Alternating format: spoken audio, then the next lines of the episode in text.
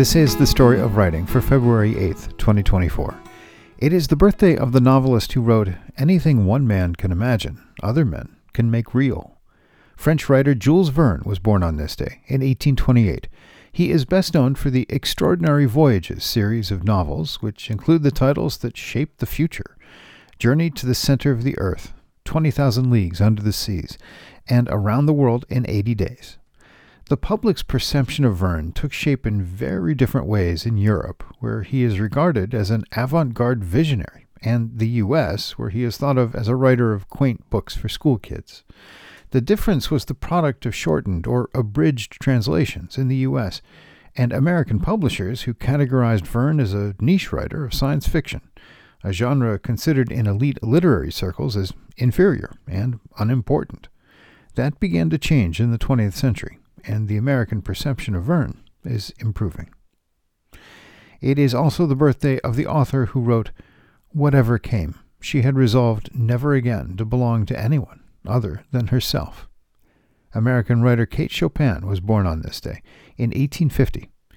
She was a visionary and skilled writer who understood the need for women's equality and independence. What's more, she put it into writing, much to the consternation of the men of her time. Those men were offended by the sensuality of the women in Chopin's novels and short stories, and they were shocked to read that some women had no desire to please or even listen to men. And so Chopin wrote about women struggling for, or simply claiming, rights and equality with men, years before the word feminism even came to the U.S.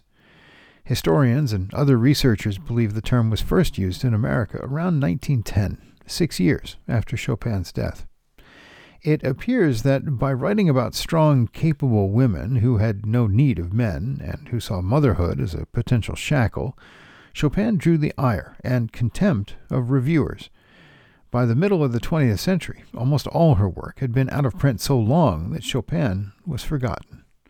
But as second wave feminism began to take root, scholars and other readers sought out literary voices that had brought the movement to life. Since the 1960s, her groundbreaking novel The Awakening has been translated into 25 languages. The Open Syllabus Project at Columbia University says that novel and Kate Chopin's other written works are some of the most popular on college campuses across the U.S. And no, she is not related to the Polish classical music composer Friedrich Chopin. Today's reading is from 20,000 Leagues Under the Sea, written by Jules Verne and published in 1870. The sea is everything. It covers seven tenths of the terrestrial globe. Its breath is pure and healthy. It is an immense desert where man is never lonely, for he feels life stirring on all sides. The sea is only the embodiment of a supernatural and wonderful existence. It is nothing but love and emotion.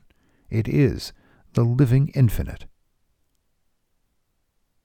And that is the story of writing for February 8th.